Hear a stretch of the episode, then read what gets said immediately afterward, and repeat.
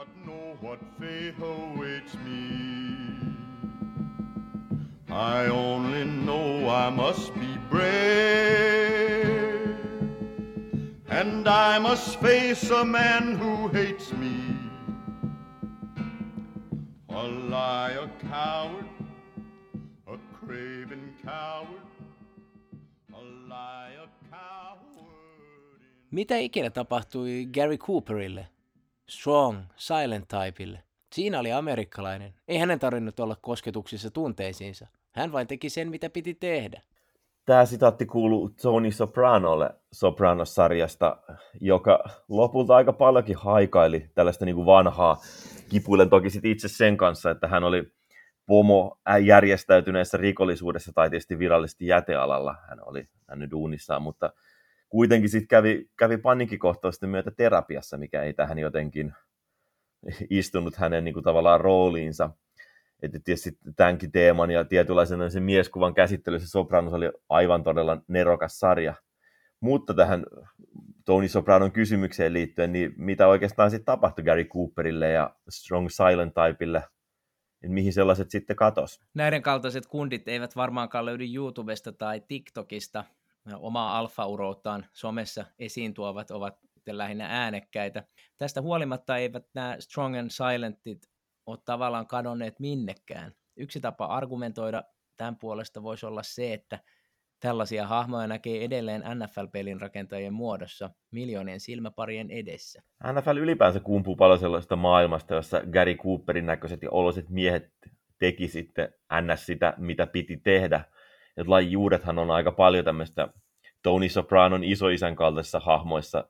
jotka tuli Avellinosta ja rakensi sitten paljain käsin kivenmurikka kivenmurikalta sitten kirkon New Jerseyin. Mutta mut tosiaankin pelirakentajan on tässä sitten vielä ihan edelleenkin oma tämmöinen lajinsa. Siispä pidemmittä puheitta. Tony Soprano, tässä on Josh Allen. Josh Allen, tässä on Tony Soprano. Minä en ole Tony Soprano, Josh Allen, Andrew Randall L. Tai Sopranosin hahmoista edes Furio, vaikka juuri tällä hetkellä toivonkin ihan vain Topias Kauhalana Napolin mestaruutta Serie A:ssa. Minä taas en ole Mikael de Alfa, anteeksi, de Anna. Minäkään en ole Josh Allen enkä Tony Soprano. En ole myöskään Dan Campbell tai vaatetuksitani kovinkaan Eli Manning. Tällä hetkellä toivon kotimaisemmin niin sen verran lunta, jotta voisin olla hiljaisin ja vahvin versio itsestäni hiihtoladulla. Meidän jakso käsittelee tällä kertaa Buffalo Billsin kaksikymmentäkuusivuotiaasta viidennen kauden pelinrakentaja Josh Allenia.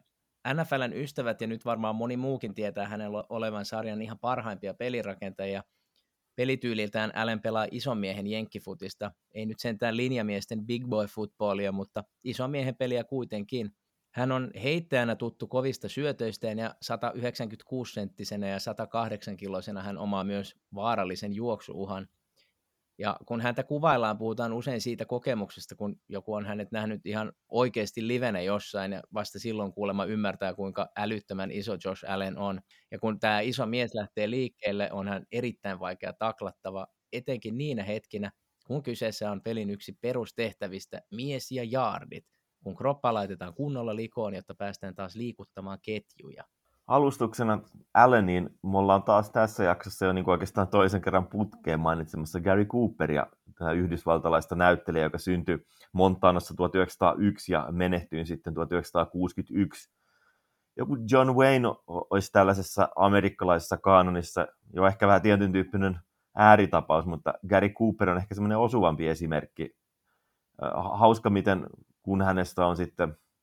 tehty kirjoja ja dokumentteja, niin niiden nimet tuppaa olemaan sellaisia kuin American Hero tai American Life, American Legend. Coop kasvoi osittain englantilaisten vanhempiensa myötä Englannissa, mutta myös muun muassa juuri Montanassa tämmöisellä ranchilla, jossa sitten oppi ratsastamaan hevosilla ja metsästämään ja kaikkea sellaista, mitä voi vaan kuvitella tämmöiseen montanalaiseen elämäntyyliin. Elokuvarooleissa hän näytteli vähän erityyppisiä hahmoja eri aikoihin, mutta oli paljon sellaisia nimenomaan juuri tällaisia vähäeleisiä sankarin rooleja, joissa piti olla vahva ja vain tehdä se, mitä piti tehdä. Itsehän määritti niin kuin suosionsa ja pitkäkestoisen uransa salaisuudeksi sellaisen, että hän kuitenkin näytteli aika paljon tämmöistä niin kuin average Joe-hahmoja. Että et se sankaruus sitten oli ehkä enemmän sit sitä, että ei hän ollut mikään tämmöinen niin kuin ihminen, kenellä on supervoimia, vaan oli sit vaan tämmöinen vahva velvollisuuden tunto, jonka kautta sitten teki se, mitä piti tehdä. On aika selkeäkin, selkeäkin missä tämän tyyppinen amerikkalainen hahmo, mikä on aika merkittävänkin ja olennainen tavallaan tämmöisessä Amerikan kulttuurillisessa kerrannasta, että mistä tällainen sitten niin kuin kumpuset. Että kyllähän tämmöinen moderni, niin sanottu valkoinen Amerikka sitten piti rakentaa silleen niin kuin enemmän tai vähemmän lähes tyhjästä, että oli maata viljeltäväksi ja verstaita rakennettavaksi ja piti rakentaa tiet ja rautatiet ja piti vetää lennätin linja läpi harvaan asutetun maan. Jossain sitten tarvittiin, jossain siinä tuhatyhdeksänsataaluvun vaihteessa, niin sitten käsi- ja terästeollisuuteen, jossain sitten taas malmikaivoksille ja kaikkea vastaavaa, että laivat toisen porukan sinne ja sitten käärittiin hihoja ja oltiin omanlaisia strong silent typeja. Tälle samalle ajanjaksolle osuu myös tällaisen amerikkalaisen pelin synty, sen kehitys ja lopulta räjähdysmäinen kasvu. Pelin, joka aika hyvin peilaa ton ajanjakson mentaliteettia, sellaista, joka on tehty kovuudesta, voimasta ja kurinalaisuudesta, ja ei olekaan ihme, että noista elementeistä koostunut laji kumpusikin sitten nimenomaan teollisuuspaikkakunnilta. Tämä laji selkeästi resonoi kansassa, ja sitä kautta amerikkalaisesta jalkapallosta tuli Amerikan peli. Baseball oli Amerikan ajanviete, mutta jenkkifutis oli sitten nimenomaan Amerikan peli. Ja, ja edelleen tuntuu, että amerikkalainen jalkapallo on, on, on hyvinkin paljon tavallaan kosketuksissa tämmöisen lainausmerkeissä aidon juurevan Amerikan kanssa, koska kuitenkin pelaaja tulee, tulee sille niin kuin tiettyjä lajeja enemmänkin, esimerkiksi koripalloa enemmän tällaisilta, niin kuin tulee ihan maaseudulta tai pienistä paikoista. Et, et Josh Allen on ihan maatilalta kotoisin, vaikka hän ei ollutkaan niin hirveän fiiliksissään ehkä sellaisesta, ainakaan kaikista aspekteista, mihin semmoiseen maatilaelämään liittyy, että jossain haastattelussa on puhunut siitä, että on puhuttu siitä, että miten hänelle sitten amerikkalainen jalkapallo oli myös ehkä tietynlainen tapa viettää aikaa muualla kuin siellä. Mainitsit tuossa jo Detroit Lionsin päävalmentaja Dan Campbellin, niin hänhän on myös sitten maatilan kasvatti. Ja ilmeisesti muistan joskus kuulleeni, kuulleeni jonkun, kun puhuttiin, käytiin vähän niin kuin läpi Dan Campbellin tavallaan taustoja, niin kun hän on jostain Texasista ja maatilalta, niin sen kaverit ei hirveästi edes tykännyt olla vierailulla siellä, vaikka muuten oli mahtava perhe, mutta sitten kun sä olit siellä Campbellin perheen maatilalla töissä, niin sitten isä Campbell laittoi pojatkin, pojatkin aina duuniin ja oli sitten tosi aikaiset herätykset. Allenin perheellä on joka tapauksessa tämmöinen ihan todella iso tuhat kaksisataa hehtaarin maa, maatila sitten Fireballissa Kaliforniassa, tällaisessa paikassa, joka lähti kasvamaan sitten kultaryntäyksen myötä, ja jossa sitten on nykyään esimerkiksi myös tämmöinen melonifestivaali juhlistamassa sadonkorjuun parasta aikaa. Että ainakin Allenit näillä pelloillaan viljelee puuvillaa, että se mainittiin jossain tuossa, ja mainittiin muun muassa se, että Josh Allenkin sitten nuorempana oli siellä mukana peltotöissä, mitä nyt asiaan kuuluukin, oli siellä kitkemässä rikkaruohoja ja kaivamassa ojia ja ajamassa traktoria. Että jos mietitään, että mistä se Josh Allenin voima on tullut, niin ainakin tämmöisen niin kuin tarinan nimissä voidaan aika paljonkin nähdä korrelaatiota just tuohon maanviljelysgrindiin. Ja jotta ollaan sitten tavallaan tämän Allenin kotipaikan kautta oikein tämmöisessä juurevassa Amerikaanassa kiinni, niin jopa Bruce Springsteen on maininnut Firebawn kappaleessaan The New Timer. Että siinä puhutaan siinä kappaleessa sitten suuresta lamasta ja siitä selviytymisestä. Monella tavalla voidaan ehkä nähdä, että N F L on kuitenkin tavallaan edelleen, ehkä, tai on, tai N F L:n rooli on tietyllä tavalla, että se on myös vähän niin kuin tietyn tyyppinen reliikki tällaisesta maailmasta, mistä tässä ollaan puhuttu. Kuten jo viittasin esimerkiksi siihen, että pelaajat tulee edelleen kuitenkin aika paljon maaseudulta. Että tämmöiset strong silent typeit ei sinänsä ehkä ole enää tämmöistä yleistä, klassista, julkista amerikkalaiskerrontaa. Että se viihdemaailma arvostaa jo kuitenkin aika paljon kaikenlaista muuta. Ja tietyn tyyppiset tämmöiset maaseudun strong silent typeit, no, varsinkin ainakin tämmöiset niin kuin weak loud typeit, mutta ylipäänsä tämmöiset ehkä maaseudun ihmiset ja sellaiset jotenkin juurevuudesta kumpuavat tyypit, niin on ehkä vähän jo yleen katsottu ja pikkasen irvailtujakin. Ehkä tämmöistä, mihin liittyy jo jonkin tyyppistä white trash-tirkistelyä ja mihin tämmöiset poliittiset kahtiajot, varsinkin sitten Trumpin jälkeen, on niin kuin tavallaan lyönyt sitten entistä enemmänkin kiilaa. Ja toki silleen niin kuin moni näistä ehkä nyt sitten tietyllä tavalla ehkä ansaitseekin tietyn tyyppistä tämmöistä white trash-tirkistelyä, mutta näin on joka tapauksessa ehkä tietyllä tavalla tapahtunut yhtenä sitten kuitenkin poikkeuksena nimenomaisesti juuri N F L. Niin, tietyllä tavalla voi nähdä Yhdysvalloista kahdet eri kasvot. Toki sit isolla maalla näitä kasvoja on paljon, mutta just toi, kun mainitsit tuon N F L:n aseman ehkä jonkinlaisena reliikkinä suhteessa siihen viihdemaailmaan, mitä Amerikasta tuotetaan. Et jossain määrin voisi tehdä sen tosi karkean kahtiajaon, että on tämmöinen amerikkalaisille tehty Amerikka ja sitten on tämmöinen vientituote Amerikka, mitä sitten esimerkiksi me täällä Suomessa voidaan nauttia eri suoratoistopalveluiden ja muiden muodossa. N F L:n Amerikassa on tosi paljon semmoista aika konservatiivista, joka johdattaa meidät edelleenkin tähän kolmen F:n maailmankuvaan, mikä meidän näissä jaksoissa aika usein mainitaan, eli Faith, Family and Football. Et kun tässäkin jaksossa sitten on aiheena Josh Allen, niin esimerkiksi Josh Allenin kaltainen pelipaikkaansa ja liigan ihan suurimpia tähtiä, niin on tyyppinä sellainen, joka ei oikein edusta sitä Amerikkaa, mitä viedään ulkomaille, ja Josh Allen on oikein millään tavalla kauhean mielenkiintoinen hahmokaa, tai semmoinen, että mun tekisi nyt just googlata kaikki, mitä mä saan tietooni Josh Allenista, koska hän kiinnostaa. Et tietty hänestäkin varmaan saisi tehtyä jonkun inspiroivan elokuvan, jossa tämmöinen raakille kehittyi timantiksi ja jyräsi eri haasteiden yli. Sitten kun taas miettii esimerkiksi vientituote Amerikkaan, niin siinä ollaan hyvinkin kaukana tämmöisestä kolmen F M-maailmankuvasta. Ja sitten jos tosi tällainen ehkä kököstikin ottaa tämmöisen pelinrakentajan verrokin Hollywoodista, niin esimerkiksi sitten tämmöinen Maverick-hahmo Top Gun-elokuvasta, etenkin tuosta viimeisestä, niin voisi olla sitä kautta hyvä verrokki, että et siinä Tom Cruise eli Maverick toimii tämmöisenä tietynlaisena pelirakentajana johdattamassa joukkueen kohti tavoitetta tuhota tämä salainen tukikohta. Anteeksi, jos joku ei ole vielä nähnyt tätä, niin spoilataan sen juoni, mutta sitten Maverick on kuitenkin kaikessa siinä taitavuudessa ja miten hyvin hän käsittelee lentokonettaan niin siinä älyttömän hyvän, niin hän on sitten hyvin holtiton ja saa toimillaan tämän Yhdysvaltain armeijan front officen jatkuvasti suutuksiin. Ja sitten Maverick ei vaikuta kovinkaan uskonnolliselta, että sitten haetaan tämmöistä voimaa muualta, perhettä hänellä ei taida olla, ja sitten hän on voinut sitten sinkkumiehenä, mitä hän sitten siinä elokuvassa on, niin olla aika mielenkiintoinen tyyppi, koska hänellä on tänne siisti duuni, ja hän on näyttävän näköinen ja ajaa moottoripyörää, ja perhearvojensa myötä hän tuntuu olevan kans just sitten ehkä varsin liberaali, että toimii kuitenkin, en tiedä minkä ikäinen hän siinä elokuvassa on, mutta on kuitenkin sinkkumiehenä edelleen, ja vaikka hän sitten vannookin tälle Jennifer Lawrencein näyttelemälle naiselle, ettei enää tuota hänelle pettymystä. Et, et Maverick on tietenkin Hollywoodia kaikki ne korneine fraaseineen ja kuvastoneen, mitä siinä elokuvassa näytetään ja semmoista tiettyä mieskuvaa, mutta ei, ei Tom Cruisen hahmo edusta millään tavalla sitä Amerikkaa, mitä N F L on. Ja kun mainitsit ton uskonnon tai semmoisen white trash-tirkistelyn, niin, niin N F L-pelirakentajat esimerkiksi tuo aika paljon tätä uskonnollisuutta esiin, niin kuitenkin jos miettii vientituote Amerikkaan, niin ei uskonto ole hirveän positiivisessa valossa koskaan, että et, jotenkin kuvataan jotain fanaattisesti uskontoihin suhtautuvia ihmisiä tai sitten uskonnollisissa piireissä tapahtuu pahoja asioita tai rikoksia ja sitten näissä ollaan aika usein jossain maakuntien jenkeissä just tirkistelemässä tätä white trashia, että tästä voisi tulla esimerkiksi mieleen True Detectivin ykköskausi, jossa ollaan jossain Louisianan perukoilla ja sitten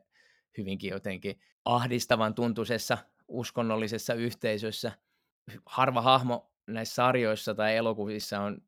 niin sanotusti no, tavallisen urko, uskonnollinen tapakristitty. Nyt jossain Sopranosissakin niin uskonto on siinä jossain määrin läsnä jonkunlainen lisäelementti sit inhimillistämään toimintaa. Et jos joku kuolee verisesti jossain mafia jengien välisessä kahakassa, niin sitten sit mentiin aina kunnioittamaan kuollutta katolisissa menoissa, koska niin piti tehdä, mutta aika kaukana nyt siinä toiminnassa ollaan uskonnosta. Et ehkä semmoisen vientituote Amerikan voi tiivistää semmoisen friendien tai sinkkuelämän New Yorkiin, ja sitten jos esimerkiksi katsoo N F L-ottelua Game Passin kautta, niin, niin sen mainosmaailman kautta avautuu kyllä semmoinen sitten amerikkalainen maailma, missä kesken pelin voi tulla aika useitakin mainoksia ihan uskonnollista sanomaa levittäen tämmöistä he follows us dot com-juttua. Josh Allen ei tietenkään ole enää mikään tämmöinen, tai ei ole mikään semmoinen niin kuin redneck tai juntti, ainakaan niin kuin nimenomaan enää, että et sieltäkin hänen, häneltäkin löytyy lukijoilta aika hölmöjä twiittejä, mitkä oli kai vielä jonkinlainen osittainen red flag sitten tuossa ennen, ennen sitä N F L:n varaustilaisuutta, jossa Buffalo hänet varasi. Mutta mut se oli monessa mielessä tämmöinen niin kuin Allen vielä, joka ei ollut hirveästi edes nähnyt Amerikkaa kovinkaan paljon, että oli vaan kuitenkin siinä, siinä omassa pienessä kaupungissaan kasvanut, ja hän on, on niin kuin itsekin sit tätä paljon käsitellyt ja tavallaan ehkä todennut just näistä joistain twiiteistään, että, että, että hän on niin kuin aika paljonkin niin kuin oppinut siitä, ja ne, mikä käytännössäkin itse asiassa on näkynyt aika paljon, että ei vaikuta siltä, että Allenilla olisi mitään puolia, mitä se koko ajan pyrkisi peittämään, vaan, vaan, vaan silloin suurin piirtein se, mitä hän nyt on, niin on hän mitä onkin. Et, et nyt vaikka, et, et, et vaikka Allen niin voi nähdä tämmöisenä, niin että et siinä on semmoinen strong silent type, niin hän on kuitenkin sit sitä semmoisena kaksituhattakaksikymmentäluvun aika suht modernina versiona, en kaikkineen, mutta aika pitkälti. Mutta lajikulttuuriltaan amerikkalainen jalkapallo kuitenkin arvoiltaan on lopulta aika paljon tämmöistä voimaa ja vahvuutta ihannoiva ja aika uskonnollinenkin ja ylipäänsä aika tämmöinen tietyn tyyppinen perinteinen. Ja meidän jaksoissa aika usein tuodaan esille sitten eurooppalaista jalkapalloa, niin jos N F L esimerkiksi vertaa eurooppalaiseen jalkapalloon, niin, niin se on hyvinkin erilainen, että jos miettii semmoista mielikuvaa, mikä me saadaan, jos me katsotaan jotain eurooppalaista jalkapalloottelua, mikä on sitten täynnä hiuksiltaan sliipattuja ja jaloista kaulaa asti tatuoituja pelaajia, jotka sitten pelin jälkeen elvistelee aika usein ilman paitaa ja italialaisessa jalkapallossa myös ilman housuja aika usein niin, että jää pienet kalsarit enää näkyviin ja sitten nämä pelaajat on aika usein kuitenkin pelikausien välillä tämmöistä juorulehtien vakiosisältöä, katso kuvat, kuka Serie A-tähti on kenenkin kanssa Sardinien rannoilla ja kenen kanssa ja tämmöistä paparatsikulttuuria, miten paljon sit sitä tuotetaankaan, ja sitten tietty N F L:ssäkin on varmaan tämmöistä, on nämä T M Z:t ja muut, mitkä seuraa, mitkä aika usein tuntuu tuovan sit, jos joku N F L-pelaaja toilailee. Sitten kuitenkin aika paljon se eroaa siitä, mitä N F L:ssä tuodaan esiin uskontoa, ja ihan siis twiitataan paljon semmoista sisältöä, ja, ja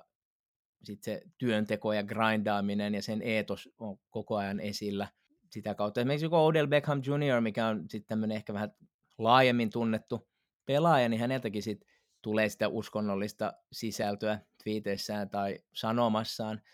Ja pelirakentajan kohdalla niin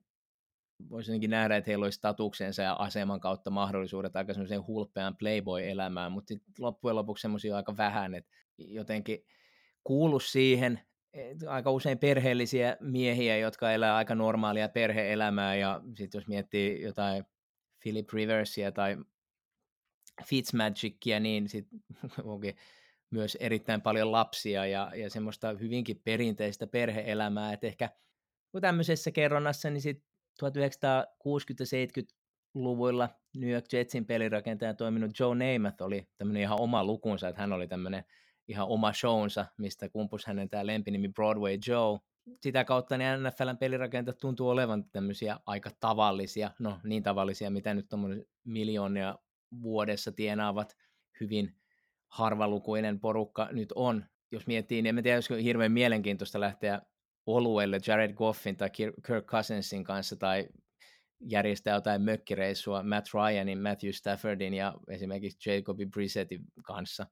Mä en nyt halua dissata heitä, ja he on varmaan tosi mielenkiintoisia tyyppejä, saisi varmaan niin kuin paljon juteltavaa, mutta ei nämä tyypit ole semmoisia, että jos saisi valita jonkun julkiksen, kenen kanssa lähtisi viettämään iltaa, niin N F L:n pelirakentajat ei ole varmaan niin kuin ihan siinä ykköspäästä, mistä valittaisi. Ehkä siksi N F L voikin olla tämmöinen tietty iso amerikkalainen liima, että se, et se vetoaa kuitenkin niin moneen niin kuin segmenttiin, että sitten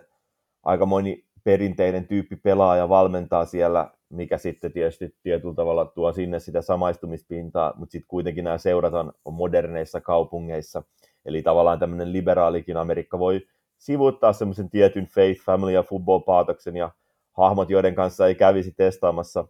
uusinta Indian Pale Alea, vaan ne voi kuitenkin sit niinku keskittyä sit sen lain fantastiseen kiehtovuuteen. Yhdenlainen esimerkki voisi niinku tietyllä tavalla olla esimerkiksi George Kittle, mikä on, mistä itsekin tykkään pelaajana ja iso osa Amerikasta varmaan tykkää hänestä niin kuin pelaajana, mutta sitten se on kuitenkin sellaista, että jos hän ei olisi N F L-pelaaja, tai juuri niin urheilija N F L:ssä, niin en mä tiedä, kuinka iso osa tämmöistä niin kuin urbaanista, vähäkään liberaalista Amerikasta olisi niin hirveän kiinnostunut tai jollain tavalla kokisi omakseen tällaista, no, risupartaista tatuoitua Iowan miestä, mikä sitten aina kun on jotain näitä hyvän tekeväisyystempauksia, mitkä liittyy esimerkiksi näihin niin kuin pelikenkiin tai johonkin, hän on kuitenkin aina sitten siellä jotain sota, sotaveteraaneja tosi isosti nostamassa esiin. Eli, eli tavallaan N F L on juuri se paikka, missä Kittlingin kaltainen hahmo voi olla vähän niin kuin koko, koko Amerikan tietyn tyyppinen sankari. N F L:n suhteen nostaisin esiin myös sen, että, että, että N F L ei sarjana ole kovinkaan merkittävästi tämmöinen ehkä ylenkatsova niin kuin kaupungeiltaan, verrattuna esi- erityisesti esimerkiksi N B A:hin, jossa on sitten selkeästi on tällaiset niin kuin seksikkäät markkinat ja sitten on niitä paikkoja ja alueita mihin, ja seuroja, mihin ei sitten kovinkaan vapaaehtoisesti mennä. N F L:ssä tämä jako on kuitenkin pitkälti lähinnä vaan sitä, että N F L:ssä on niin kuin hyviä ja huonoja seuroja. Et jotkut on taas sit sitä kautta houkuttelevampia pelaajia, mihin halutaan mennä kuin toiset, mutta se, se ei ole niin hirveästi semmoinen niin kuin tietyllä tavalla sijaintiin liittyen kovinkaan olennainen. Et esimerkiksi Patrick Mahomes ja Travis Kelce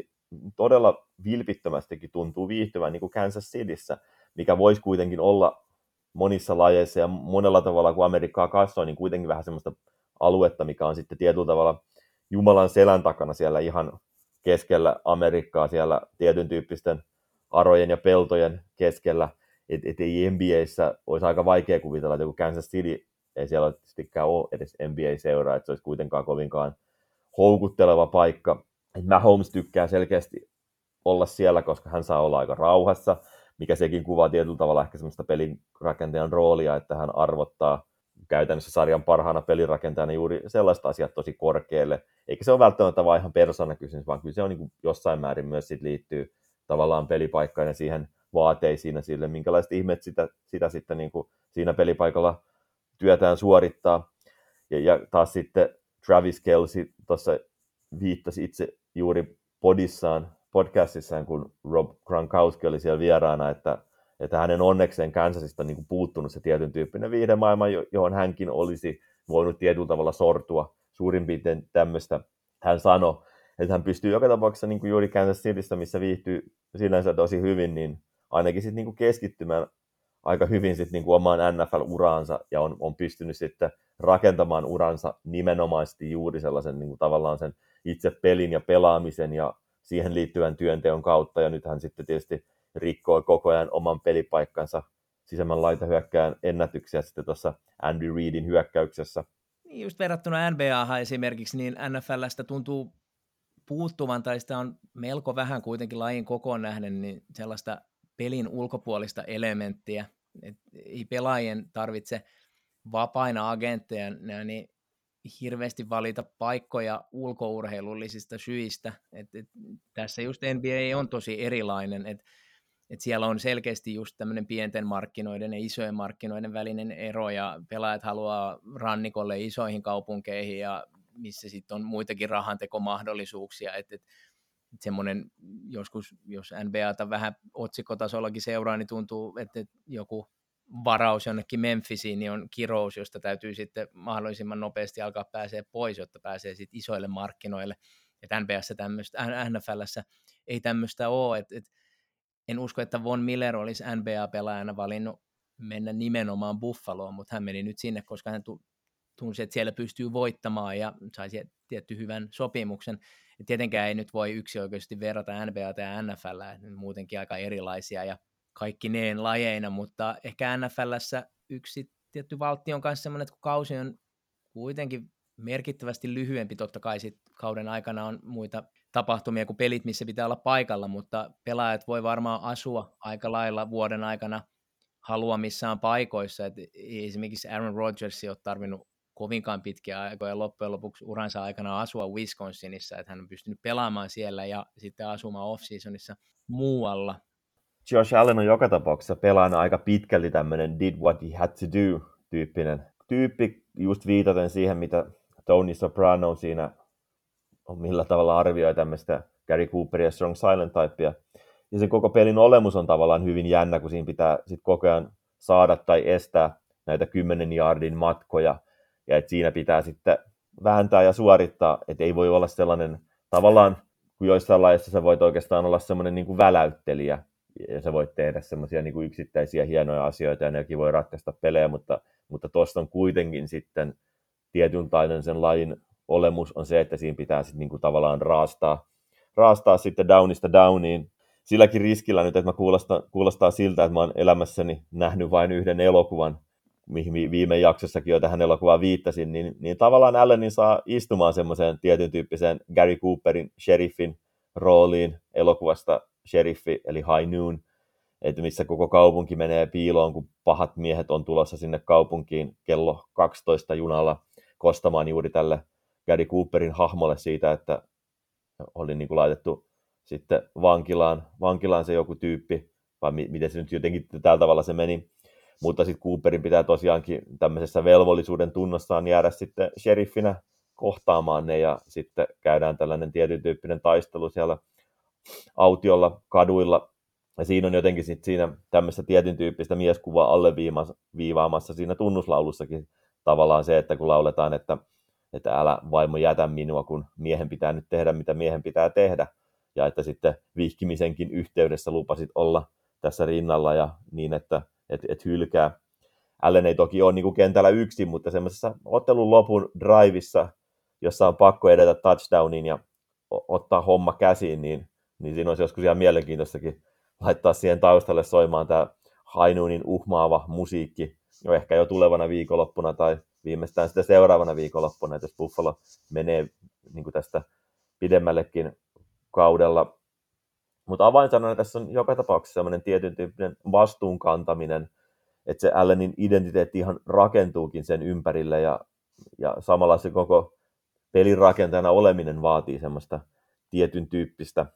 tietyn tyyppistä niin kuin urheilemisen identiteettiä. Niin, pelirakentajan rooli on varmaankin kaikista pelipaikoista korostetusti eniten sellainen, missä pitää just olla Gary Cooper-mainen vastuuntuntoinen ja monella tapaa sit hyvin vakaa ihminen. Tarvitaan tervettä itseluottamusta ja pätevyyden tunnetta, ja mitä on sitten tietty N F L-tasolla muodostunut siitä, että he on joka, osa, joka kohdalla uransa ollut niin hyviä, että he on edennyt. Toisaalta täytyy olla semmoinen terve itsekritiikki, ja jos vaakakuppi kallistuu liikaa johonkin suuntaan, niin se kokonaisuus saattaa kärsiä, ja kuitenkin pitää osata olla kentän kuningas tärkeillä hetkillä, mutta sitten samalla pitää olla aika kova kyky ottaa kritiikkiä niin viikon videopalavereissa, mikäli peli ei sitten ole sujunut välttämättä niin hyvin kuin pitäisi, ja ehkä tätäkin kuvastaa semmoinen tietty rituaali, joka N F L:ssä nähdään tappiopelien jälkeen.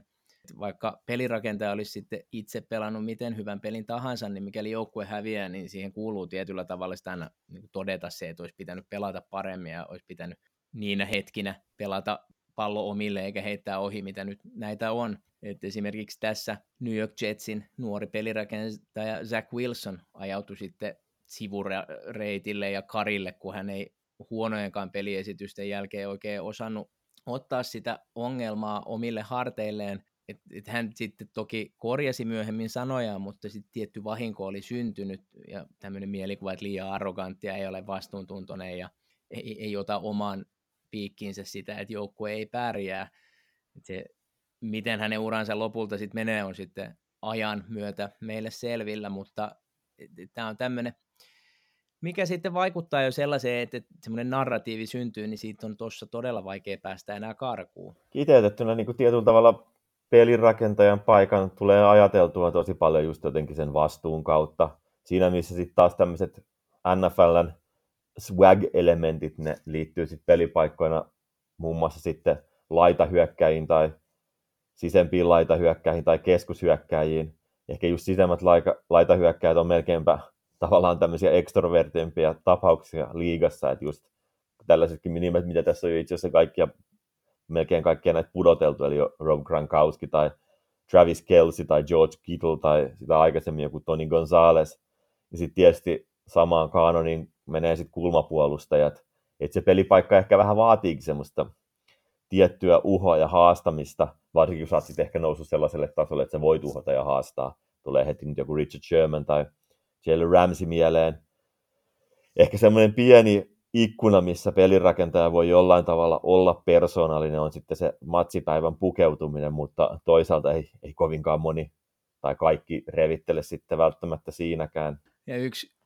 aspekti tässä pelirakentajan statuksessa tuommoisena joukkueen liiderinä ja tämmöisenä, niin voisit näkyä myös siinä, että vaikka nykyään urheilijat ottaa todella paljon kantaa eri epäkohtiin ja yhteiskunnallisiin asioihin ja muihin, niin sit loppujen lopuksi pelirakentajat, nämä N F L-pelirakentajat on aika vähän tässä keskustelussa esillä, siinä missä me odotetaan urheilijoilta. Esimerkiksi nyt taannoin pelattujen jalkapallon M M-kisojen kohdalla niin kannanottoja ja ehkä petyttiin siihen, että niitä tuli hyvinkin vähän, niin, niin ei N F L-pelirakentajat ole hirveästi tuossa keskustelussa. Et esimerkiksi on vaikea nähdä, että N F L:ssä tulisi semmoista, missä, mitä esimerkiksi N B A:ssä tapahtui vuonna kaksituhattakaksikymmentä pudotuspeleissä, jotka pelattiin siellä Orlando Disneylandin kuplassa, ja siellä pelit keskeytyi, kun Jacob Blake ammuttiin Wisconsinissa, joka oli sitten aika lä- pian George Floydin tapahtumien jälkeen. Sitten N F L:ssä semmoisia niin kovia kannanottoja ei hirveästi näe. Et, et on tietenkin hyväntekeväisyyssäätiöt ja kaikki tämä, mutta semmoista kovaa äänekästä kantaanottoa on loppujen lopuksi aika vähän, ja tästä tietyllä tavalla hyvä esimerkki on sitten Colin Kaepernick, joka toden totta lähti ottamaan kantaa, ja hän ei koskaan palannut liigaan. Se on sitten oma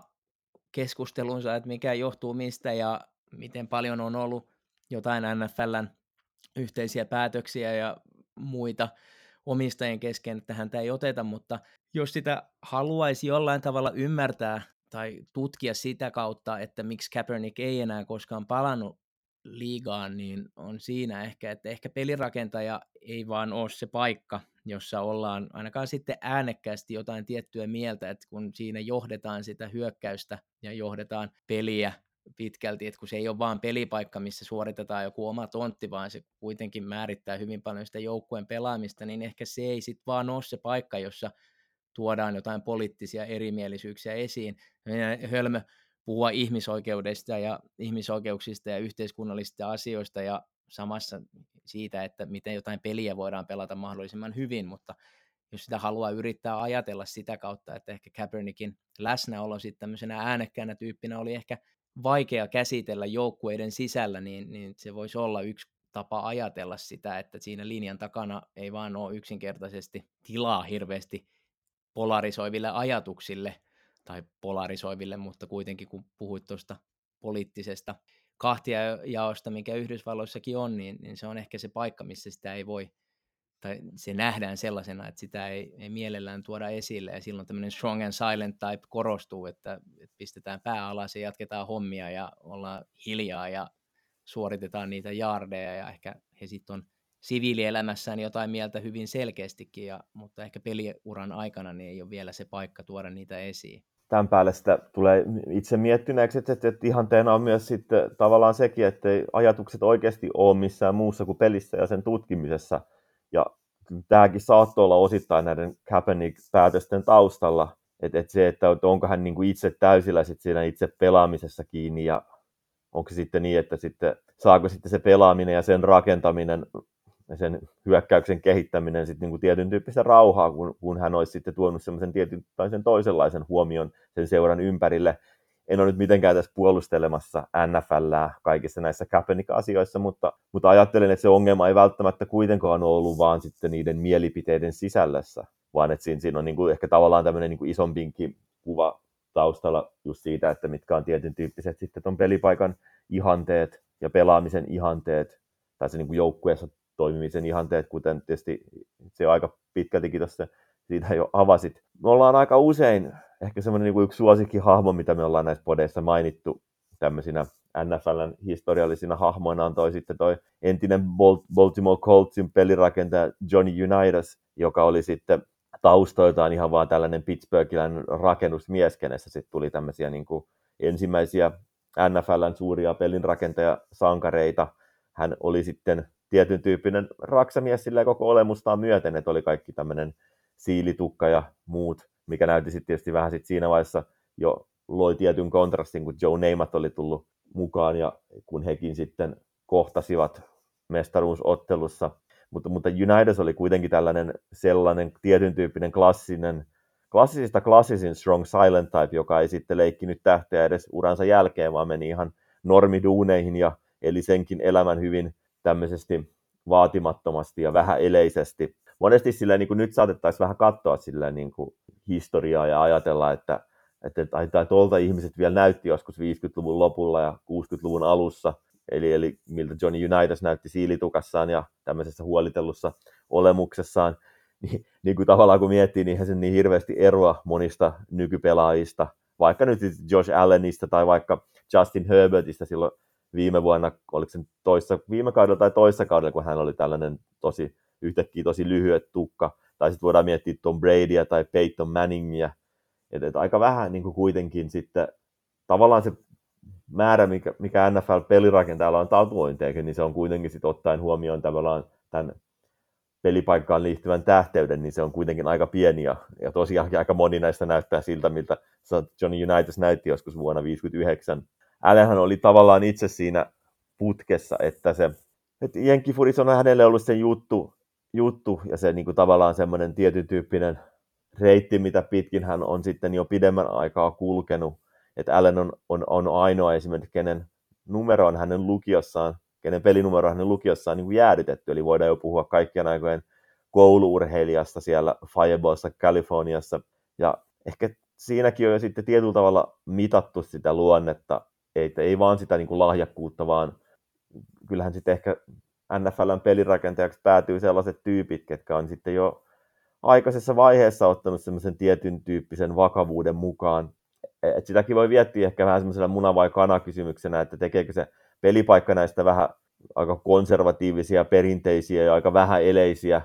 vai onko sitten niin kuin, että loppujen lopuksi ne, ne vain menestyy, ketkä sitten tällaisia on, on, on aina ollut. Us, siitähän me ollaan jo jonkun verran niin kuin aikaisemminkin puhuttu, että kun tämä on tämä uskonto paljon siinä läsnä, niin, niin kyllä se varmaan se usko tietyllä tavalla jopa siinä pelipaikalla jeesaakin ja tuo semmoista tietyn tyyppistä rauhaa ja turvaa ja semmoista uskoa, minkä kanssa mennä sitten tällaisiin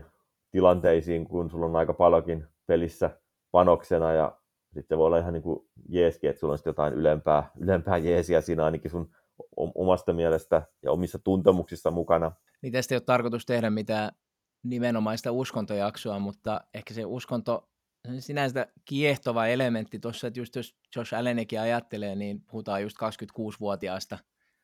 tähdestä, urheilutähdestä, joka periaatteessa maailma on monella tavalla hyvinkin auki ja on semmoinen kaksisataaviisikymmentä miljoonan sopimus ja sitä kautta, mutta et, et, et siinäkin se uskonto kuitenkin ja tämmöinen tietty konservatiivisuus puskee kuitenkin vahvimmiten esiin, että esimerkiksi nyt kun oli tämä Damar Hamlinin luhistuminen kentälle ja, ja siitä sydänoireisena sairaalaa ja jännitettiin, että miten hän selviytyy siitä ja kun Bills sitten lopulta pelasi sen ensimmäisen ottelun Patriotsia vastaan tämän tapahtuman jälkeen, niin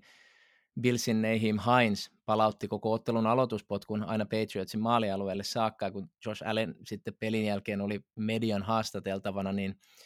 hän sitten totesi tuon hetken olleen jotenkin todella henkisesti iso kokemus ja siinä, miten hän koki siinä uskonnollista väliintuloa, että et se tällaista puhuu just kaksikymmentäkuusivuotias lajinsa absoluuttinen huippuottelun jälkeen, ja se eroaa taas, kun me katsotaan tätä lajia eurooppalaisesta kuvakulmasta, niin eroaa aika paljon, että esimerkiksi A C Milanissa kaksituhattaluvun alussa upeita kausia pelannut brasilialainen Kaká tuuletti maaleja nostamalla pelipaitansa alta näkyviin sen T-paidan, missä luki I belong to Jesus, niin, tai miten hän puhui lehdille, miten hän oli päättänyt säästää itseään avioliittoa varten, niin, niin se on kuitenkin Euroopassa sit se on jo vähän ehkä erikoisempaa, vaikka tietty Kaká pelasi varsin konservatiivisessa Italiassa, että et sitä kautta niin toi sen konservatiivisuus ja uskonto jossain määrin, kun kävelee käsi kädessä amerikkalaisessa kontekstissa, niin, niin se, se on jossain määrin kiehtovaa, miten kuitenkin niin kuin nämä lain absoluuttisetkin huiput vielä kaksikymmentäluvulla niin seuraa aika vahvasti tätä Faith Family and Football-eetosta. Ja sitä, että, että miten tämmöinen strong silent type on, on oikeasti sille niin kuin ihan sen lajin ja pelipaikan vaade. Ja suurin piirtein lähestulkoon melkeinpä niillä sanoillakin, että jos ruvettaisiin silleen niin kuin kuvaamaan, että mikä on hyvä pelirakentaja ja minkälaisen pelirakentajan joukkueet haluaa, niin ei, ei ole kaukana varmaan siitä. tämä Tony Sopranon puheenvuoro, mikä tuossa heti alussa siteerattiin, niin sehän vielä itse asiassa jatkui siten, että hän sanoi, että jos Gary Cooper olisi saatu kosketuksiin tunteiden, tunteisiinsa ja niiden kanssa, niin häntä ei senhän saatu sitten niin kuin hiljaiseksi. Että sitten olisi ollut silleen disfunk, dysfunktionaalinen sitä ja dysfunktionaalinen tätä ja dysfunktionaalinen vaffan kuulo. Et vaikka semmoinen tietyn tyyppinen moderni arvo ja hy- hyväkin sellainen on ja olisi se, että urheilijat voisivat oikeastaan aika paljonkin puhua haasteistaan ja esimerkiksi vaikka, esimerkiksi vaikka niin kuin mielenterveydellisistä asioista, ylipäänsäkin olla silleen niin kuin sekä vahvuuksineen että heikkouksineen avoimesti ja julkisesti sitä, mitä ne on, niin ei käytännössä joku Josh Allen voisi oikeastaan sitten niin kuin tarttua sellaiseen. Et mä en tiedä, että onko asioita, mistä Josh Allen haluaisi edes puhua. Että on, onko mitään taustalla sellaista, että on, onko niin kuin mitään tämmöisiä paineita, mistä hän haluaisi avautua ja kertoa vähän maailmalle, että minkälaisessa tilanteessa hän elää ja miten, minkälaista, onko se jo niin kuin ihan aika raskaankin kova tie olla nimenomaan Buffalo Billsin pelinrakentaja, ottaen huomioon sen seuran tavallaan mestaruuttoman, sen, sen, sen historian, että siellä ei nyt mestaruuksia on ja niitä päinvastoin sitten neljä kertaa putkeen hävittiin, hävittiin, hävittiin silloin ja se on niin kuin jäänyt aika paljon määrittämään sitä niin kuin sen seuran tarinaa. Ja, ja nyt hän on se pelaaja, jonka käsissä on periaatteessa yrittää tuoda se seuralle se, se kauan haluaman Super Bowl-voiton, että et, et se on varmaan oikeasti aika raskasti ja, ja se on, se on niin kuin silleen tavallaan semmoinen risti, mitä hän, hän joutuu kantamaan ja totta kai varmaan haluaakin kantaa, mutta ei se varmaan mutkatonta ole. Ja ehkä tämä on jo loppujen lopuksi melkein kiehtovinta, mitä Josh Allenissa on, ei se, että kuka hän oikeastaan on, koska sitä me ei välttämättä siihen saadakaan edes avoimia vastauksia, vaan että se on kiehtovaa silleen niin kuin seurata, että missä hän on ja mitä hänen pitää siellä tehdä ja miten hän sen tekee. Ja hän on kuitenkin se, se mies, kenelle se sitten pallo annetaan ja, ja, ja viime kädessä hän on se, se keskeisin hahmo, että jos, jos Buffalo Bills haluaa tänäkin talvena tällä kaudella menestyä, niin se on kuitenkin niin kuin hyvin paljon kiinni sitten Josh Allenista. Mutta joka tapauksessa eihän siitä niin kuin voisi oikeastaan puhua, että et, et siinä on vaan niin kuin, hänen on heijastettava semmoista eleetöntä vahvuutta ja pakko purra huulta ja mennä eteenpäin, ottaa se pallo ja rynniä ja heittää ja tehdä kaikkea mahdollista, että saadaan kymmenen jaardia tai enemmänkin kasaan. Ja varsinkin nyt käytävät pudotuspelit ovat kaikkien multihuipennus. Siellä pitää tehdä, mitä siellä pitää tehdä. Gary Cooperin sanoin, lännen elokuvissa miehellä oli lupa suudella hevostaan, mutta ei koskaan tyttöään.